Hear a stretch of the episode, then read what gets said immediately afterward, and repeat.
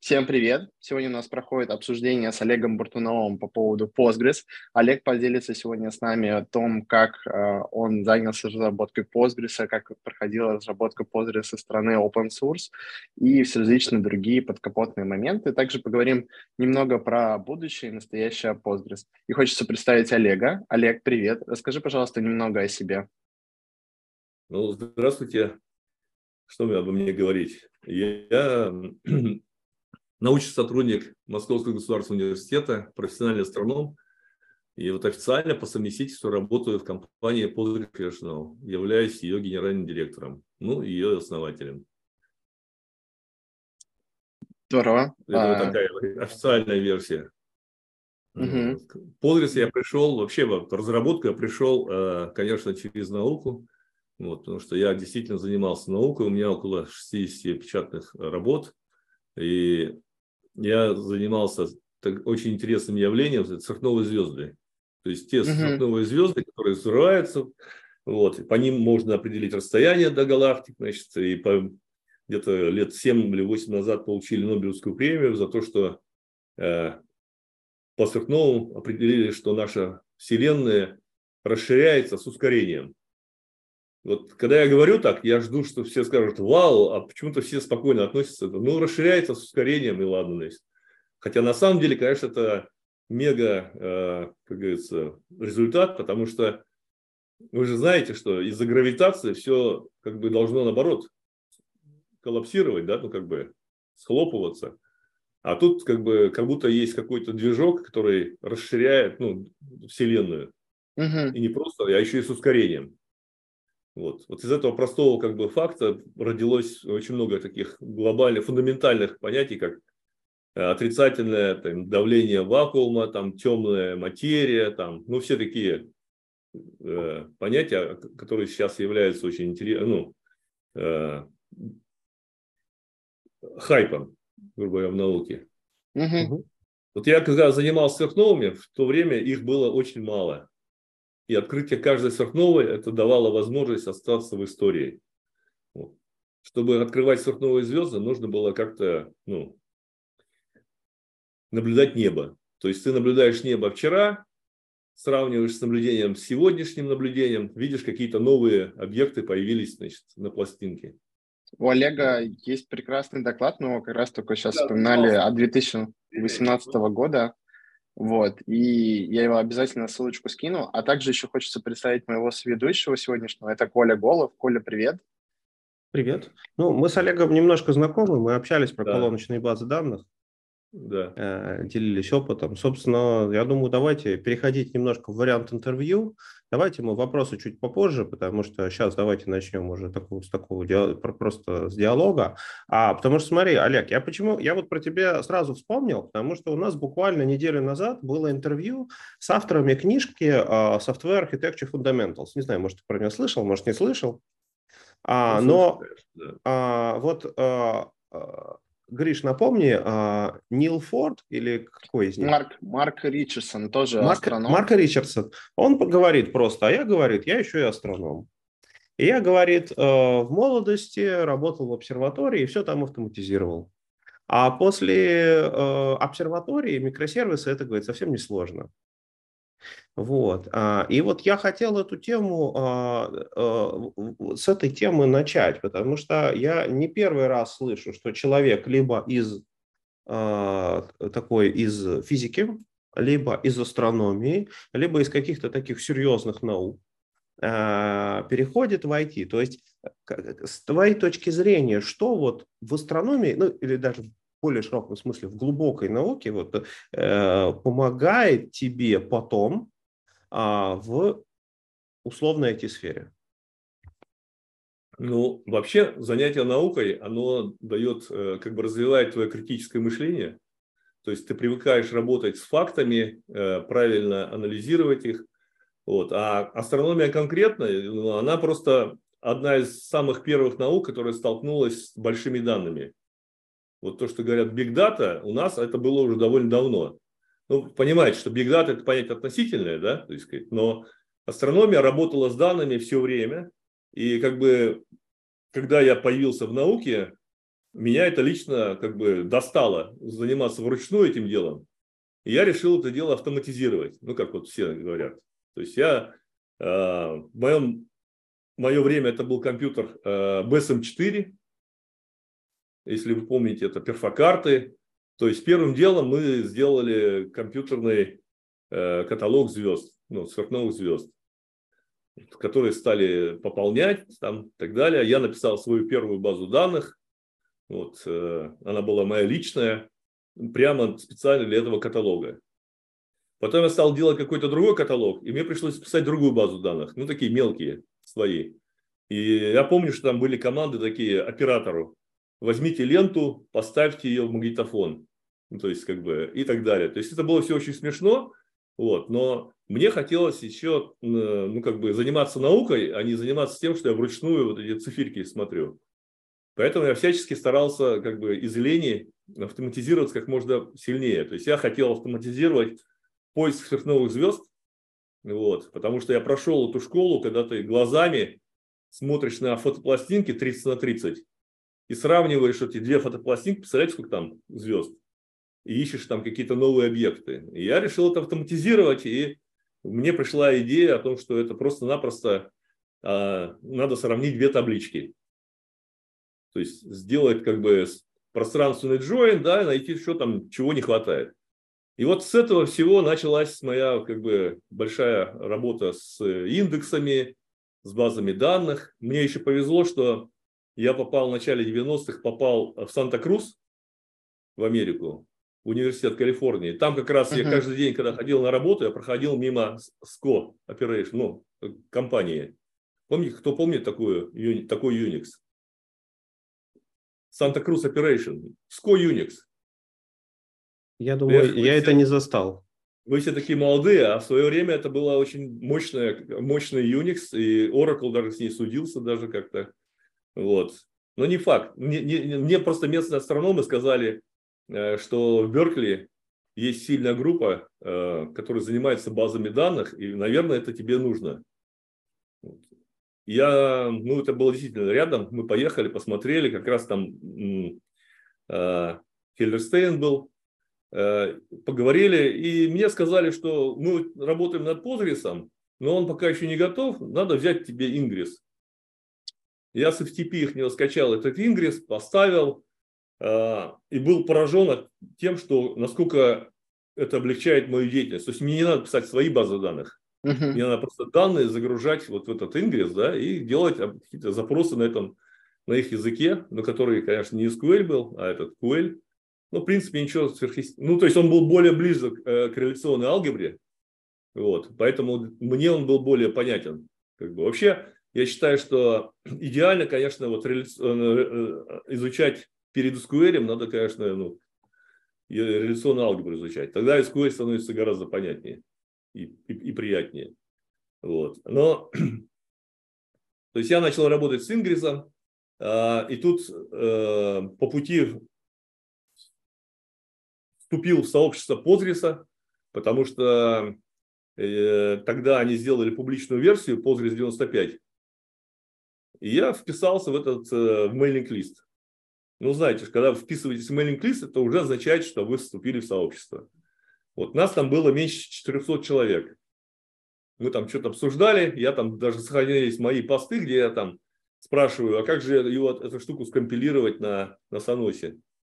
Вот. Э. И, ну, как бы разобрался, стали мы смотреть, а потом вдруг раз и сказали, что все, мы прекращаем работу, давайте забирайте. Вот. И мы забрали. То есть прямо на моих глазах все это произошло в Канаде, там подняли сервер, СВС, и начался, началась вот эта жизнь, 96 год, жизнь, которая называется PostgreSQL. Ничего вот. себе. Да, но так получилось, что, видите, э, я оказался в нужном месте, в нужное время и с нужными задачами. Все сложилось, и теперь я могу говорить, что я, скажем, прогрессист уже с каким стажем, ну, не знаю, с 95 -го года, да, фактически. То есть еще до прогрессового времени. Э, ну, то есть, и еще дополнилось то, что занятия наукой, они мне помогли. У нас вообще в университете э, учили решать задачи, ну, не бояться новых задач. Если что-то непонятно, надо просто взять э, книжечку, почитать, например, ну и разобраться. То есть такого, чтобы вот, скажем, у меня в подресе появились какие-то проблемы. То есть я не, не сидел как бы и не кричал о том, чтобы, ребята, что делать. Русские буквы это не, не поддерживаются. Ну, взял и Добавил латин. Да, да, взял, разобрался, сделал этот патч, и мы по, по друзьям, товарищам он разошелся, как бы пользовался. А потом мне сказали, ну, надо же говорит, поделиться с, уже сообществом. И я был такой болван, я думал, ну, кому нужны эти, этот, этот патч? То есть, как бы, мне казалось, что эта работа была такая мелкая. А сейчас я, конечно, понимаю уже, что вот эта интернационализация подриса, да, она как раз дала возможность подрису ну, стать международным. То есть до этого там было несколько сотен человек, пользователей. А потом сразу появились, вот в немцы появились, японцы появились, ну как бы, ну, поддержка локали, она дала подрису большую жизнь, и я сейчас этим патчем как бы горжусь. Хотя в то время э, я, конечно, не думал об этом совсем. Вот. Но вот э, принцип такой, что вот, э, науч, как наука помогала, это именно вот то, что действительно, ну, можно было... Ну, то есть я даже не задумывался то, что мне это не, не, нельзя сделать.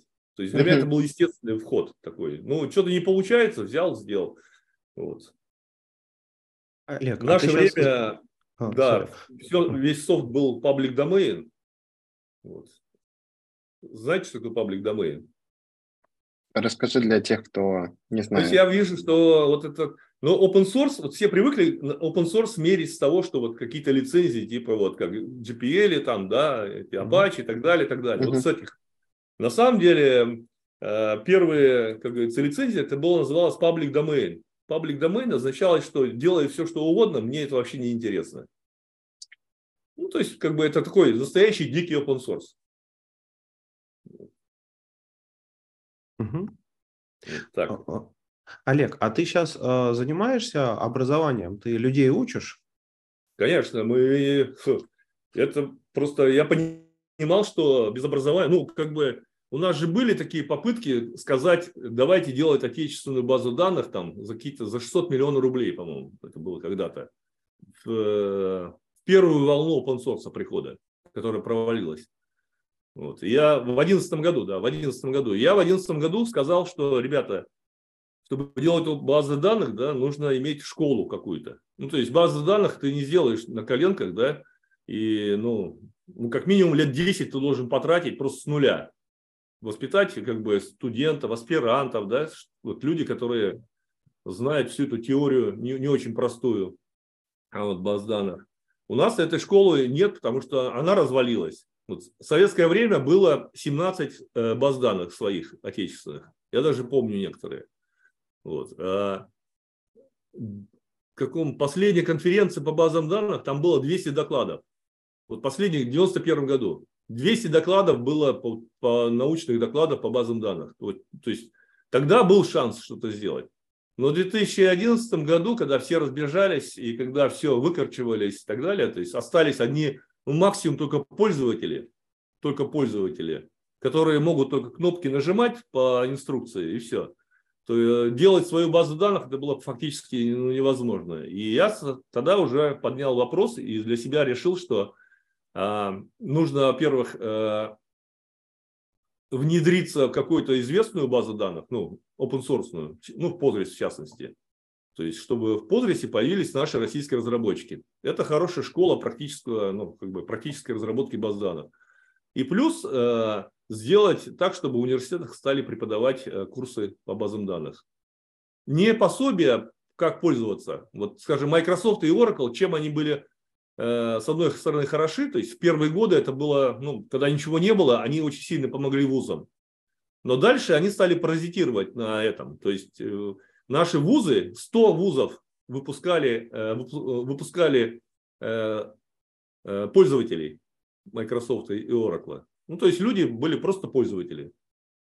А, а как, вот их, как, как эти базы данных работают изнутри, вот, это было невозможно, потому что нужно было ну, как, поднять под капотом, посмотреть.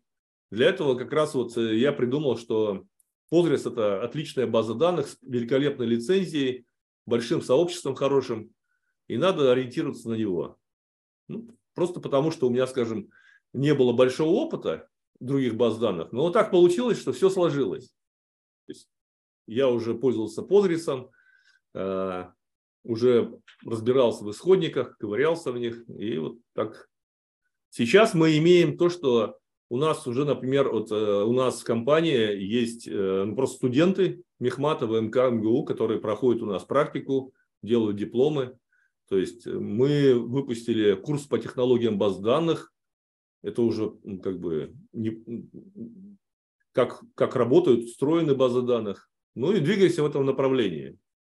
Помимо, помимо вот просто как бы действительно как пользоваться подрисом, да, сказать, у нас есть такие вот э, желания сделать э, и поддержать проекты по созданию баз данных своих. Олег, у меня есть такой э, слегка тривиальный, возможно, вопрос. Какой язык программирования надо знать, чтобы разрабатывать Postgres? О, ну это такой холиварный. Postgres, конечно, язык C. То есть я совсем не большой, небольшой, как говорится, как бы любитель C там и так далее, да, но это историческая такая действительность, данная нам в ощущение. Uh-huh. Вот. Язык C и вперед. Э, большое количество раз было дискуссий, как в мейлинг-листе, как вот в, в ресторанах, там на наших встречах, да, о том, что и Go, и Rust, там, и C++, ну все что угодно предлагалось, каждый начинал прыгать, да, но все эти разбивалось о, о Legacy. То есть mm. вот сейчас бы, если бы не Legacy, конечно бы мы бы, наверное, вот, ну, как бы сейчас молодежь очень, очень хочет, а, ну, раз, например, попробовать, да, или, скажем, нам, например, мы хотим, например, там э, поменять вообще архитектуру, там, например, с процесса, да, там, чтобы были треды, например, к примеру. Ну, очень хотелось бы. Но вот это Legacy, оно просто, ну, как бы, не знаю, тонна на шее висит, и угу. все сообщество очень, как говорится, из этого мучается. Но, тем не менее, C является языком, который, как бы, для хардкорного программирования он очень подходит. Вот. Просто те люди, которые начинают C программировать, они превращаются в таких, это очень таких специфических людей, вот, с, ну, с, с глубоким взглядом и печаль, печалью в голове, ну, в глазах. Но, в принципе, нормально. Вот. Я все мечтаю свою базу написать. Вот тогда бы, да, я бы уже начинал бы думать, на чем бы писать.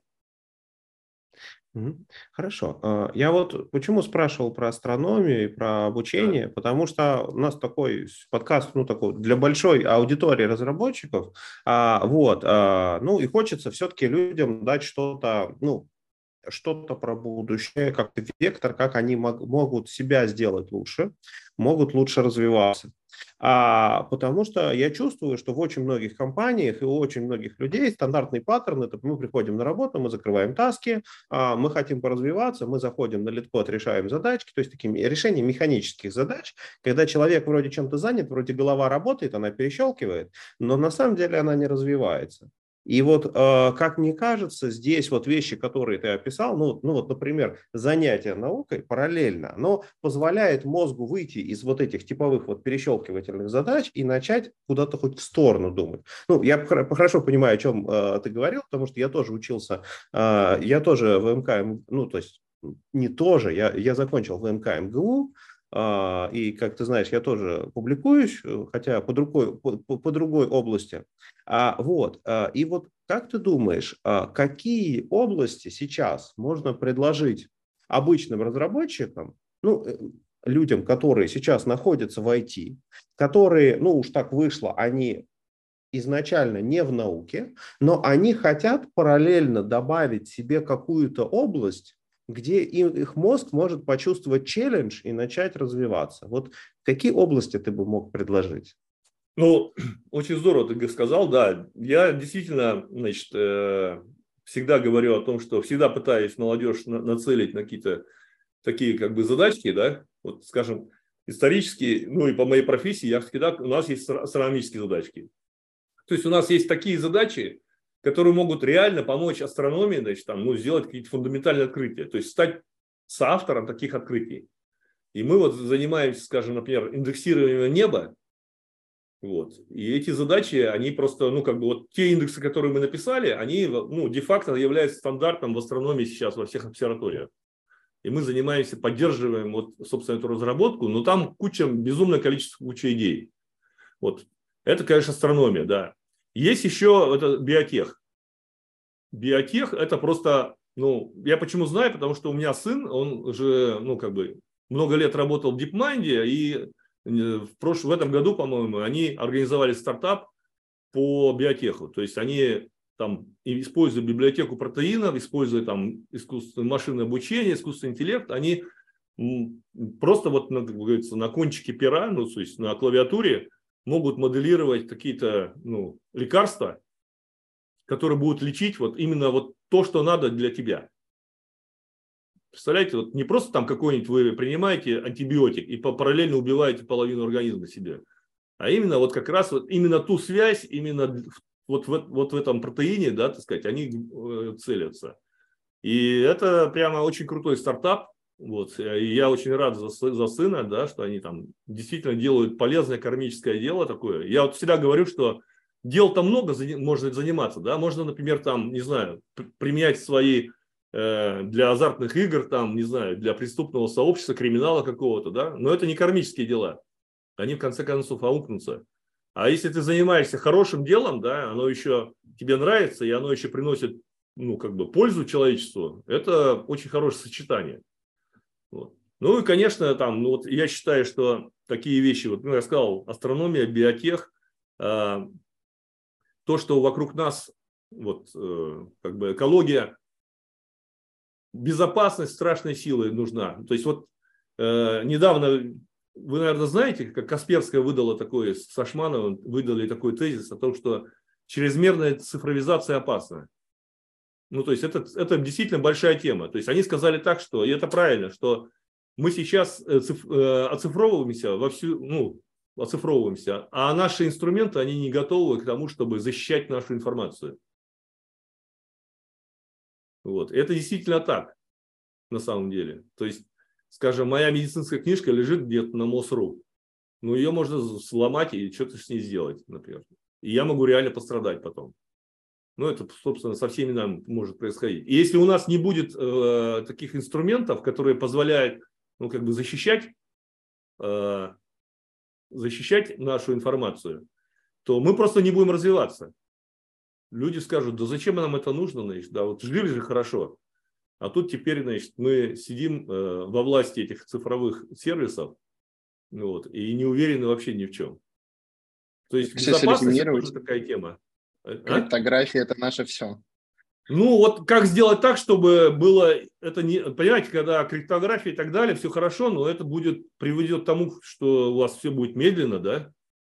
Угу. Это будет все неудобно, все будет тормозить. А как, как сделать так, чтобы нам было удобно, вот, и при этом, чтобы мы доверяли? Вот, скажем, в базах данных есть большая проблема, это доверенные базы данных. Вот доверенных баз данных еще не существует. Вы знаете, что средняя цена взлома, взлома ну, данных это 100 долларов за аккаунт. Ну, то есть как бы за 100 долларов любой админ что-нибудь да может тебе вынести или что-нибудь тебе там поправить. И вот представляете, вот ваши бэкапы, они лежат где-то в хранилище на ленточках, вот, а потом вы приходите расследовать свой инцидент пятилетней давности, эти, лен, эти данные поднимаются, и вы совершенно не уверены в том, что кто-то там что-то не поправил. Ну, то есть, как доказать, что она не трогалась? Это практически невозможно. И это большая тема. Сейчас мы как бы на это все закрываем глаза, вот. Но реально, вот я как человек, который склонен к перфекционизму, да, то есть мне, угу. в общем, как-то от этого очень, ну, как бы неуютно. Когда я понимаю реально, когда я прихожу угу. в банк, вот, я прихожу в Сбербанк, да, там, скажем, вот наши клиенты, Сбербанк там, или там ВТБ, или еще там. В общем, когда ты понимаешь, как они работают, да, и, вот, и как вот, э, что базы фактически не защищены, реально, вот. Некоторое время назад у всех была большая надежда на блокчейн, но, как потом оказалось, для того, безопаснее всего хранить информацию, безопаснее всего ее хранение делегировать, а то те, кому ты ее делегировала, они тоже могут вообще не думать о шифровании, а вот хранении в блокчейне. И вот сейчас пошло, пошли вот эти наши разорения, а, э, э, FTX и, и, и, и вот эти все истории, да, грустные. А, хорошо, то есть вот сложные вещи, которые помогают э, развиваться человеку, это вот такие основные проблемы, которыми можно в фоне позаниматься. А а вот что ты думаешь, какой, какая, какая сейчас роль в развитии личности специалиста может быть у open source? Вот, может быть, есть направление в open source, которое ты мог бы сейчас порекомендовать людям, куда им стоит ну, начать копать, чтобы свои мозги зашевелились, чтобы мозги зашевелились? Ну, open source как бы мы все время говорим open source, а open source сейчас переживает не самые лучшие времена на самом деле. Вот, потому что как бы э, open source, на open source начинают делать деньги, а это всегда начинает вызывать какие-то, ну, не то. То есть, когда мы занимались open source, мы э, деньги на этом не делали, и он развивался очень быстро, очень хорошо там, и так далее. То есть, я вот, скажем, первые 10 лет э, не получал за Postgres ни копейки, вот, и мы вообще друг друга не видели и не знали. И это было самые такие сладкие времена. Вот как, как вспомню, как вот после работы приходишь, по, поужинаешь, а потом сидишь, работаешь, э, и в мейлинг лист отправляешь письма, там, скажем, свои идеи. Это была прямо песня. Мы очень хорошо-то развивались. Вот. Но с тех пор, как open source стал enterprise потихонечку, то есть большой enterprise пришел использовать, то ну, неминуемо возникли вот эти все проблемы которые сейчас существуют, это контроль, качество, значит, э, э, все вот эти переименования мастер-слеев, там вот они как-то вот мешают очень сильно. То есть пришли в open source люди, которые реально не занимаются самим, самой разработкой. Вот как у нас в Postgres, знаете, я был раньше менеджер-девелопер. Это такое красивое, понятное звание, да, то есть, то есть основной разработчик. А теперь я менеджер-контрибьютор. Ну, то есть, как бы сделали так, потому что действительно ну, в сообщество contribution может быть не только в виде разработки, но в виде, например, организации конференции, там блог кто-то пишет, кто-то там занимается расследованием инцидентов в сообществе и так далее. Это вот как бы тоже contribution. Но в результате, как бы, э, скажем, контрибьюторы пролезают люди, которые вообще не имеют отношения к коду, ну никакого совсем, даже капельки. Менеджеры и они начинают определять, а? да, они начинают определять какую-то политику развития вот в сообществе. И ты должен с этим считаться. Если раньше мы там на своем языке можем поговорить, разработчики, да, так сказать, и решить что-то, то теперь надо все как бы согласоваться очень сильно, значит, там какие-то чьи-то интересы не ущемляешь ли ты там, или еще что-то. Ну, как-то сложно очень, очень стало. Вот. ты должен какой-то трафик держать в мейлинг-листе. Ну, то есть, если ты, ты, не виден, да, а потом вываливаешь там мегабайт патчей, да, на, на тебя смотрят очень подозрительно. С чего бы это так? Значит? А если ты тут непрерывно строчишь там эти килобайты этих текстов, значит, ну, это ужасно. Я даже не знаю, как они вообще работают. То есть, американцы очень, очень писучие мы в этом смысле очень проигрываем. Вот. Поэтому вот в open source я говорю, что сейчас вот куда бы я влез бы, например, это, конечно, значит, э, компиляторы, виртуализацию, вот такие очень, очень не хватает таких вот здесь, э, ну, много разработок идет сейчас в компиляторах и виртуализации. Вот, языки программирования. То есть э, сейчас очень легко написать свой язык программирования. Ну, фактически все, все инструмент, весь инструментарий есть. Скажем, э, в 70-х годах я писал свой первый язык. Ну, у меня была такая большая-большая бумага, я на ней рисовал эти конечные автоматы, там, ну, в общем, синтаксические, семантические, лексические анализаторы, ну, все как, как по книжке. Вот. И там было, конечно, довольно тяжело. То есть э, у меня была, я карандашом, очень карандаш, э, карандаш был основным инструментом, потому что и резиночка. и ты писал компилятор, там свой, ну, свой э, компилятор, как бы на бумажке, цена ошибки была очень большая. То есть ты на бумажке все писал, проверял, потом это все дело сам значит, вручную кодил на какой-то язык. Вот я сейчас на Fortran кодил, вот, набивали на перфокартах, и потом получался у тебя уже, значит, как говорится, свой работающий э, транслятор. Сейчас, конечно, это все очень легко. Можно действительно придумать язык, язык э, мечты. Вот разработчики, они же мечтают о, о языках. Вот чтобы он был бы такой бы низкоуровневый, как C, да, и такой бы высокоуровневый, как там C++ что-то между ними. И при этом он еще гарантировал тебе все там, и память там, да, и процессы давал хорошо, и треды, и взаимодействие, все, что было встроено внутри, и все это было красиво, элегантно и еще функционально. Ну, скажем так. Ну, пока так, таких, раз... язык, таких языков как нет, раз... как говорится, да. Угу. Вот. И, ну, то есть, в языках очень хорошо бы можно было поработать. Вот. Григорий, ты скажи, что хотел? А, да, я как раз на самом деле хотел спросить, напрашивался вопрос коллегу, его язык программирования мечты, но Олег как раз-таки очень хорошо его описал. Вот. А, возможно, уже такой язык программирования не существует. Я слышал очень много хороших вещей про Rust и GoLang. Это интересно. Ну вот, да. Rust mm-hmm. и GoLang, значит, они как бы сейчас э, развиваются очень сильно. У нас тоже есть. В компании, конечно, тоже есть разные люди, вот, которые там готовы и то, и все. И, скажем, скажем, около Postgres продукта мы используем Go, Go например, вовсю. Вот. Вот смотри, ты сейчас упомянул языки, вот описал язык, как, хотелось бы, чтобы он был. А, а какие э, вещи и задачи ты видишь, например, э, как интересные, э, интересно решаемые, например, в области виртуализации? А, я просто э, поясню рамку вопроса, почему да. я так спрашиваю. А, потому что, ну, вот ты говоришь про open source, а, а, ну, и про коммерциализацию. И есть действительно такая тема, что а, как бы а, есть большое количество а, энергии, но вся энергия бежит туда, где много денег. А, и поэтому, условно говоря, а, все идет не, ну, не условно говоря, не в, э, не, в, не в ядерный синтез, а энергия идет в раскрашивание кнопочек и мобильный, в очередное мобильное приложение по доставке еды, потому что там больше денег. А, вот, а области, которые важны, а, перспек... ну, которые интересные, важные, они оголяются, потому что почти никто туда не, не идет. Все, ну, или там, все в блокчейн бегут. А, вот, бежали.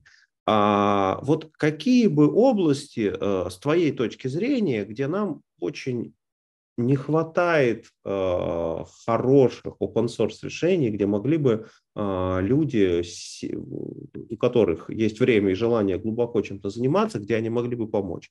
Вот упомянута виртуализация, может еще что-нибудь?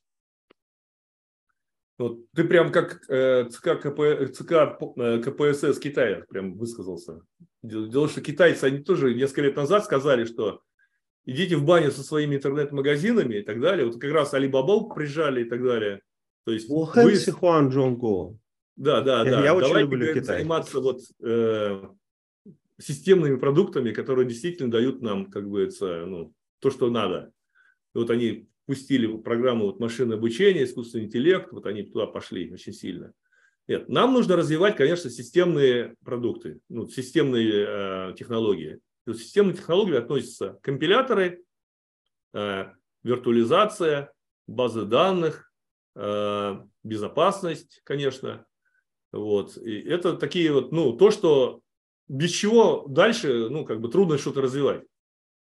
Скажем, например, то, что в университетах, вот я, скажем, на твоем ВМК, например, смотрю, да, там, или Мехмате смотрю, там преподают какие-то, ну, ну, просто языки программирования, например, какие-то, вот. PHP преподают, я даже знаю, значит, там какие-то приложения преподают. Я все время говорю, ребята, у вас значит, приложение, мир приложений, он гигантский, его невозможно преподавать, да, скажем. А университеты, они очень хороши для того, чтобы преподавать системные продукты, потому что у вас есть фундаментальное образование и вот какие и время для того, чтобы хорошо войти ну, в системные вещи. А, скажем, выучить питон или э, как PHP тем более, да, то есть сейчас эти объявления на каждом столбе, ну там, за три дня. Ну, грубо говоря, коммерческие компании давно научились делать, ну, обучать как бы, прикладным, прикладным технологиям. А вот системные технологии – это задача университета. То есть, то есть университеты должны вот именно сюда войти. И причем не просто преподавать, а иметь GitHub, то есть ребят, значит, как бы, чтобы они были в теме, преподаватели должны быть из отрасли, потому что IT является прикладной наукой, не фундаментальной, я считаю, то есть она еще не доросла до фундаментальной наукой, науки. То есть, э, знаете, да, чем отличается прикладная от фундаментальной, значит, скажем, астрономия, физика, она была несколько сотен лет просто прикладной наукой, потому что она позволяла там разлив Нила там вычислить, когда там еще что-то, то есть то, что нужно было. А когда уровень абстракции поднялся до такого уровня, да, что можно было заниматься чисто как бы наукой, чисто наукой, это прошло несколько сотен лет. Вот сейчас, вот посмотрите виртуализацию. Или вот этих девопсов. Здесь тоже же есть девопсы, да, там. Вот есть девопсы, настоящие девопсы, те, которые выросли из админов. Ну, то есть они знают реально все, что внутри происходит.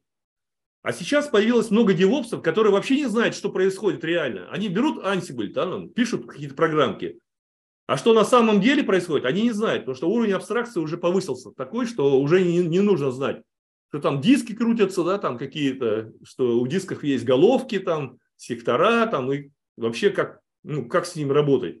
Ты вот спроси девопса сейчас, там, какое э, время доступа к диску, он вообще не знает. Ну, просто не знает. Там, вот я спрашивал, там, я говорю, ну хотя бы миллисекунды, микросекунды или секунды. Вот люди начинают думать, сколько там. А мы все это проходили. То есть, как бы, и вот эта виртуализация, мы же делали сами эти, эту виртуализацию руками, пальчиками.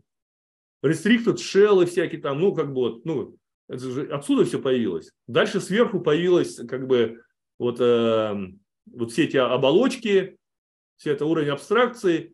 И сейчас люди мыслят, ну, как бы на очень высоком уровне, не зная то, что на самом деле происходит там в операционной системе совсем.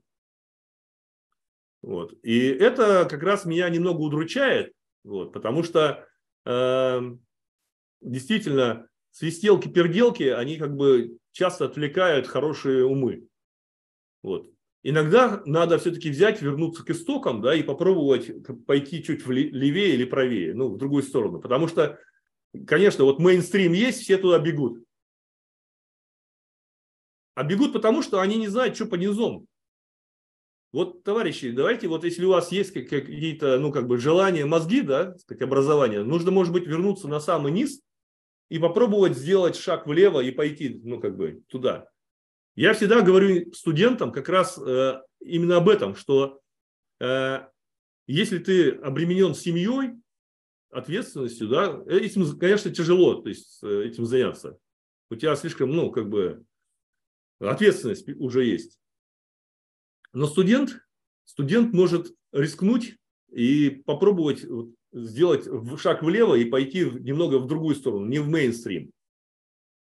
Понимаете, в мейнстрим вы всегда успеете влиться. Но шанс, когда вы, у вас есть папа, мама, они вас никогда не, не, не ну, то есть в холодильнике всегда будет что поесть, да, вот этот шанс надо использовать в то, чтобы отойти влево-вправо и попробовать, ну, как бы с нуля. Вот. Потому что вот эти технологии, которые сейчас существуют, да, ну, сказать, а, никто, не, ну, никто не может точно сказать, что они являются ну, тем самым направлением, вот, именно точно так надо делать, вот. И, ну, то есть трудно, видя на трудности, которые сейчас, э, ну, как бы мы видим в разработке технологий, разработке проекта, все вот эти, э, как бы, микросервисы, да, то есть, то есть кричали, что микросервисы спасут мир. Ну, красиво, логично, все хорошо, да, но по факту получается, что мы сами в жизни сталкиваемся с этими микросервисами, ну, как, как потребитель. И все время чертыхаешься. То есть ты видишь неконсистентность данных, да, там. Ну, то есть один микросервис одно выдал, другое другое. И ты там сидишь в приложении, смотришь и думаешь, чему доверять, например, там, как бы на вебе ты одно видишь, в приложении ты видишь другое. А смс тебе вообще третье приходит. И это как бы э, ну, раздражает. Хотя мы к этому привыкли достаточно. Ну, то есть относимся к этому более-менее, так сказать, нормально. Но э, кто сказал, что микросервисы, так как они сделаны, это, это то, что прям то, что нужно? Ну, то да, есть, как бы большой человек какой-то сказал, что так легче, логически хорошо. Вот. Но технологическую базу под нее не, не подстроили. Сейчас микросервисы скорее уже уходят, этот хайп ушел, все, все, все наелись и поняли, что это намного сложнее. В общем, а, как бы я бы хотел тоже вот для всех э, немножко подытожить вот эти вещи, которые Олег сейчас рассказывал.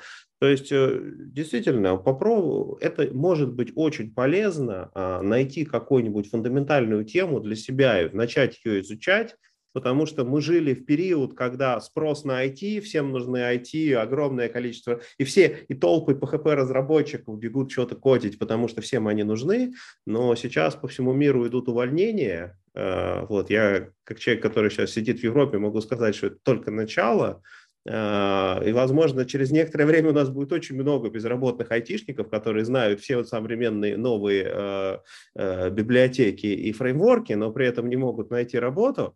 Э, потому что все большие стартапы, компании всех разогнали, а, и поэтому как раз самое время попытаться действительно снова вернуться к основам и посмотреть какие-нибудь фундаментальные вещи.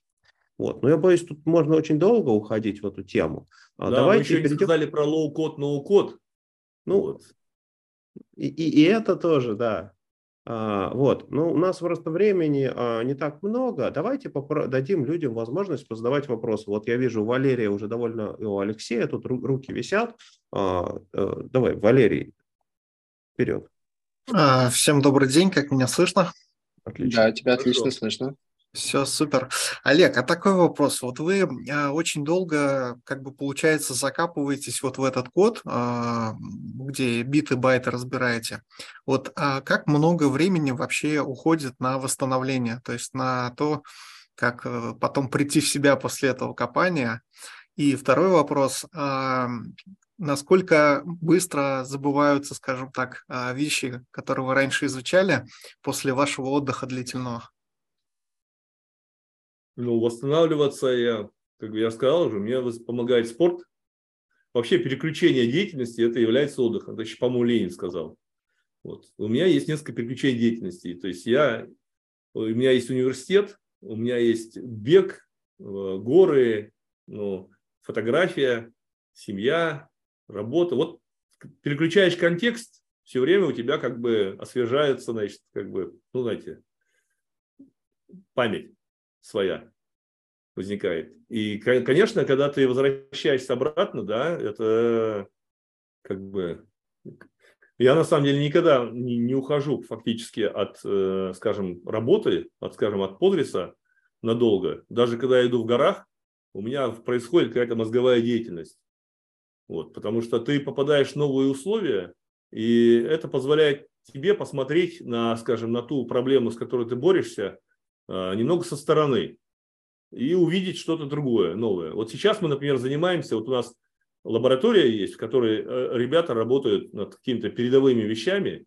Вот. Сейчас у нас там идет работа, вот мы, наверное, кто-то знает по, тост, по тосту, по хранению, по работе с большими данными, да, вот, длинными значениями, вернее, так, большими значениями. И вторая тема, это вот сейчас идет векторизация. То есть векторизация там, это прям тема такая, кстати, очень интересная, фундаментальная тема, как сделать, э, ну, как в современных э, системах использовать векторизацию, при этом, скажем, э, чтобы все продолжало работать хорошо. Вот это на самом деле большая тема. Вот, мне кажется, люди думают, что включил векторизацию, все заработало, ну, как бы в коде. Ну, ни, ничего подобного. Скажем, в Postgres, если ты, например, делаешь, ну, как бы, заботишься о том, чтобы отслеживать переполнение, вот просто проверка переполнения, да, она убивает векторизацию сразу. То есть просто так это не получится. Поэтому здесь нужно это делать векторизацию очень таким правильным способом. Ну, вот как раз, ну, то есть это даже не подрисовая задача, а вообще просто проблема нам понять, каким образом э, масштабировать э, подрез тем, чтобы у тебя векторизация ну, не, ну, реально работала. Вот, скажем, например, можно сделать, у нас в Подрисе есть такая довольно гнусная вещь, это как бы, когда мы работаем э, с, э, в тупле есть хедер, и с ним начинаем работать, ну, как бы. Э, если, оказывается, его векторизовать, ты сразу получаешь выигрыш 30%. Но для этого ты должен эту пачку взять сразу, туплов. Вот. А это связано с тем, что уже с нашим экзекьютором, который работает по туплу, ну, тупл за туплом считает. Значит. То есть нужно уметь, так сказать, брать пачку, например, сразу проводить. Ну, там какие-то такие вещи связанные, они э, вообще перпендикулярные получаются. Вот как, как сейчас в полосе устроено, э, это перпендикулярно вообще векторизации. Вот. Но оказывается, что можно, значит, э, сделав э, свою, свой access метод, можно делать векторизацию. Вот, скажем, пример гидры, это вот гидру недавно анонсировали гидру, которая делает алап очень быстро на полрисе. Вот. Они просто-напросто взяли цитусские колонки, колончатое хранилище, вот, модифицировали его, и во время скана внутри access метода они занимаются, занимаются векторизацией. Вот это оказалось настолько, настолько просто тривиально, что любой из вас это мог бы сделать и уже кричать, что вот реально ускорили. Вот. Проблема заключается в том, что гидра при этом, она, ну, как бы это хак. То есть гидра ускоряет только VA Claus, получается. Ну, когда внутри, филь, филь, фильтрацию. Вот. А если делать реально, чтобы это ускорять джойны, там, да, векторизировать, э, э, то это уже надо делать на уровне экзекьютора. То есть нужно, нужно иметь векторный экзекьютор. Вот. Это более сложная задача, и мы как раз именно над вот это именно более сложной задачей работаем. Не знаю, вот когда мы покажем эти первые результаты, вот.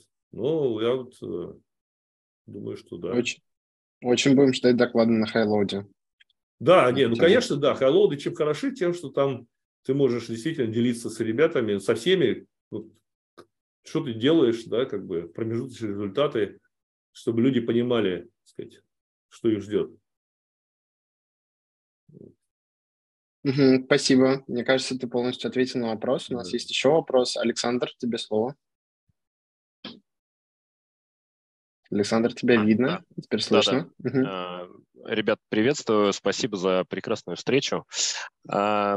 А, я вот на самом деле разделяю очень много, что говорит Олег по поводу образования, а, что там недостаточно базы, да, вот про коммерческое, там могу сказать, что, что хотя и там действительно этих курсов дофига, но они выпускают точно так же людей, которые там, не знаю, по Java, они в основном аннотацию умеют навешивать после этих курсов, и, в общем-то, и все. А, мало когда. Вот, и, соответственно, вопрос э, такой, э, Олег, вот ты говоришь, что там после 91 -го года, да, ну, ну, как бы вот с точки зрения фундаментальной там науки э, все это пошло на спад, да, но а, при этом как-то это надо поднимать. А вот ты в этой сфере вращаешься, да, а, там и студенты, и э, какие-то занятия, да, университеты. А как ты думаешь, вот преподаватели-то есть для того, чтобы э, вот эти основы поднимать сейчас или нет? Кто, кто это делать-то будет? Да, вот это очень большая тема. Значит. Я хочу как раз сказать, между прочим, как раз вот э, удобно. Мы в университете затеяли сделать новый факультет то есть школу системного программирования. Ну, потому что сейчас в университете, например, в МГУ есть, э, что есть? Есть ВМК.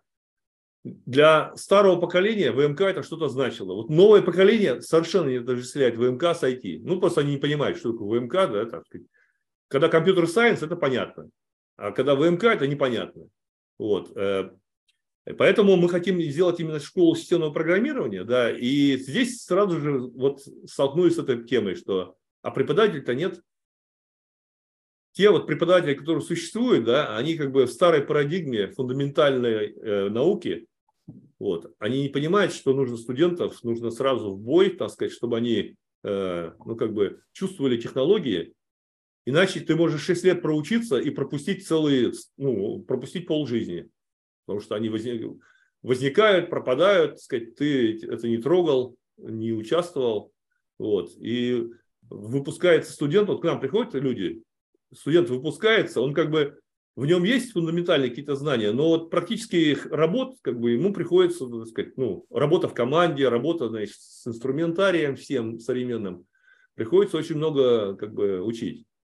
Вот. Поэтому, да, вот э, хочется сделать так, чтобы вот этой школе системного программирования фундаментальная наука, фундаментальные знания, вот, обвешивались прикладными э, какими-то разработками, чтобы люди выходили уже сказать, готовые для уже могли, например, я могу, например, Postgres – это прекрасная база, на которой можно делать кучу баз данных. Ну, в нем уже есть куча, куча всего реализовано. Парсер, экзекьютор, там, не знаю, план, этот оптимайзер, да, индексная система. То есть его можно просто использовать как базу для того, чтобы делать другие маленькие базки. Скажем, не надо писать свой парсер SQL, бери, делай так. Не хочешь SQL, вот у меня мечта, например, сделать, чтобы люди могли не на SQL э, писать, а вот как ко мне подходят, а, а на JavaScript. Потому что вот когда-то я был такой, э, когда-то я считал, что люди, людей надо заставлять учиться. Ну, то есть, если ты хочешь заниматься базами данных, то уж возьми, там, выучи SQL, да, так сказать, послушай курсы. Ну, в общем, слишком много, казалось, я требую людей, потому что современные люди, они они, им, у них нет времени, им не хватает квалификации. Вот. Они тем более используют ормы. И эти ORM ы порождают какие-то ну, дурацкие запросы к базам. И возникает такой, ну как бы, вот говорят, объектно-реляционный mapping, да, а я называю это объектно-реляционный mismatch. То же самое, ORM. Потому что действительно, вот скажем, люди пишут, сейчас сложилась ситуация очень такая интересная. В браузере JavaScript JSON, да, скажем, во фронтенде JSON, в бэкенде JSON, и вот сейчас уже в базах данных появился JSON, да, то есть возникла, возникла ситуация революционная, когда, в принципе, можно сделать так, чтобы вот везде можно было писать на одном языке, на JavaScript. И, в принципе, я вот не вижу никаких таких э, проблем больших, гигантских, чтобы Postgres просто понимал JavaScript. Вот. Тогда бы угу. вот никакого вот этого орма в двух вариантах просто не было бы. Люди писали бы, как писали, а база данных должна быть просто умнее. Вот я всегда говорю, что вот у меня дети любят лазить по деревьям. Вот. И, скажем, иногда они могут что-нибудь порвать, какие-нибудь, ну, чулки порвать, еще что-нибудь, ну, зацепиться. Можно что сказать? Можно сказать, запретить им лазить. Не надо лазить по деревьям. А можно разрешить, но дать им, как бы, более крепкую одежду ну, приспособленную. Вот я считаю, что в базах данных, базы данных должны стать просто умнее, вот, для того, чтобы понимать э, вот, ну, как бы людей. Потому что баз, базы данных стали комодити вещью. Как, как, как, э, ну, скоро они станут как, как э, телефон. Понимаете? Сейчас уже куча людей пользуются базами данных, им просто на Амазоне дают точку. Он работает, он даже не знает, что это такое, как и что. И ему вообще не хочется учить это все. Ему хочется сделать свой стартап, заработать деньги, там, не знаю, прославиться. А мы его говорим, вот бери SQL, читай. Поэтому я считаю, что э, технологии, вообще вот технологии, они развиваются по спирали, да, сказать, и в конце концов мы выходим, эта спираль, она еще и показывает уровень абстракции, вот. И общение с базами данных, оно должно уже э, приходиться, ну, в таком, как бы, на языке, ну, JSON, да, там, или какой-то другой, вот пишут gRPC, там, неважно, ну, на том языке, на котором был, который естественный для описания объектов. Доступность. Доступность это здорово, да. Для... Ну, потому что, да, потому что люди тогда будут... А производительность, проблема производительности, это уже проблема наша. Мы должны сделать, э, скажем, базу данных э, во-первых, понимать, что человек хочет, например, а во-вторых, ну, э, чтобы она работала быстро и так далее. Олег, Потому спасибо что... большое да. за ответ. Э, я предлагаю сейчас следующий. Виталь, тебе слово. Да, спасибо за отличный спич. У меня на самом деле очень много вопросов, но я понимаю, что мы в тайминг никак не впишемся. Э, поэтому первый вопрос. Вот ты рассказал про какой-то тулинг вокруг Postgre, который внутри Postgres Pro пишется на Golang. Можно услышать, э, типа, что это за утилиты такие? Ну, там разные, DBAS, например. То есть мы работаем над э, своим DBAS. Вот, у нас есть, э, работает сейчас, ну, как бы, как у Oracle Enterprise Manager, у нас тоже сейчас подрисовый Enterprise Manager пишется, да, там управлялки всякие. Вот, то есть те вещи, которые уже близки к пользователям. Ну, не ну, ядро, типа да. все, все в сторону инфраструктуры as, as a code. Да, да, конечно. Мы развиваемся. И, э, да, следующий вопрос. Вот недавно в ядре Linux э, Linux запровил, что можно использовать Rust для написания ядра. А в Postgre вообще такое возможно? Ну, обсуждения идут, скажем так. Но пока у нас, как говорится, старики держат, как говорится, всю разработку. У нас очень консервативные люди, достаточно консервативные. То есть они очень образованные, да, но при этом консервативные, потому что все-таки база данных, она вот многолетняя работа с базой данных, она приучает к тому, что все-таки мы для нас самое главное это чтобы данные были в целости, сохранности, да, сказать. Это вот это на первом месте. И бросаться вот так в новое что-то новое, вот, угу. Но уже почему? На расте можешь писать расширение, наверное. Ну, то есть, как бы, всякие uh-huh. такие вещи уже люди подбираются к этому. Окей, спасибо. Да, да. А, спасибо большое, ребят, за вопросы и за ваше участие. И вообще хочется сказать гигантское спасибо Олегу. Невероятно заряд э, энергии, бодрости и позитива на этот сегодняшний день и на всю оставшуюся неделю.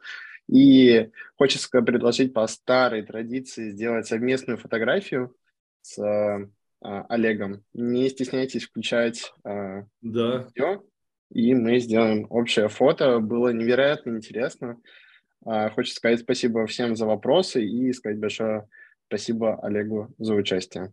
Да, хочу вот. сказать, что если кто-то чувствует в себе возможность вот как бы для того, чтобы принять участие в преподавании, скажем, например, нам крайне нужен хороший системный сишник. Вот, потому что это вот то, что прям вот, совершенно не хватает. Я не нашел угу. ни одного преподавателя, который бы мог бы вот, э, ну, то есть нужен практикующий сишник, именно системный. Да, давайте ну, фото. Я, да. я первое фото делаю как скриншот, а потом на телефоне типа, е мы обсудили Postgres, open source, было классно, е И сейчас еще на телефон одно фото. Ура! Заряд позитива и бодрости. Супер. А, Еще раз хочется сказать большое спасибо Олегу. Было невероятно интересно. Спасибо, что нашел время для нас и было приятно с тобой пообщаться. Также большое спасибо Коле за то, что помогал драйвить это общение. И спасибо, ребят, вам большое за то, что задавали ваши вопросы и писали в чатике. Было очень интересно. На этом предлагаю всем расходиться. Всем хорошего вторника и всем хорошей недели. Услышимся еще. Всем пока-пока. До свидания. Да. Приглашайте еще что-нибудь интересное обсудим. Пока.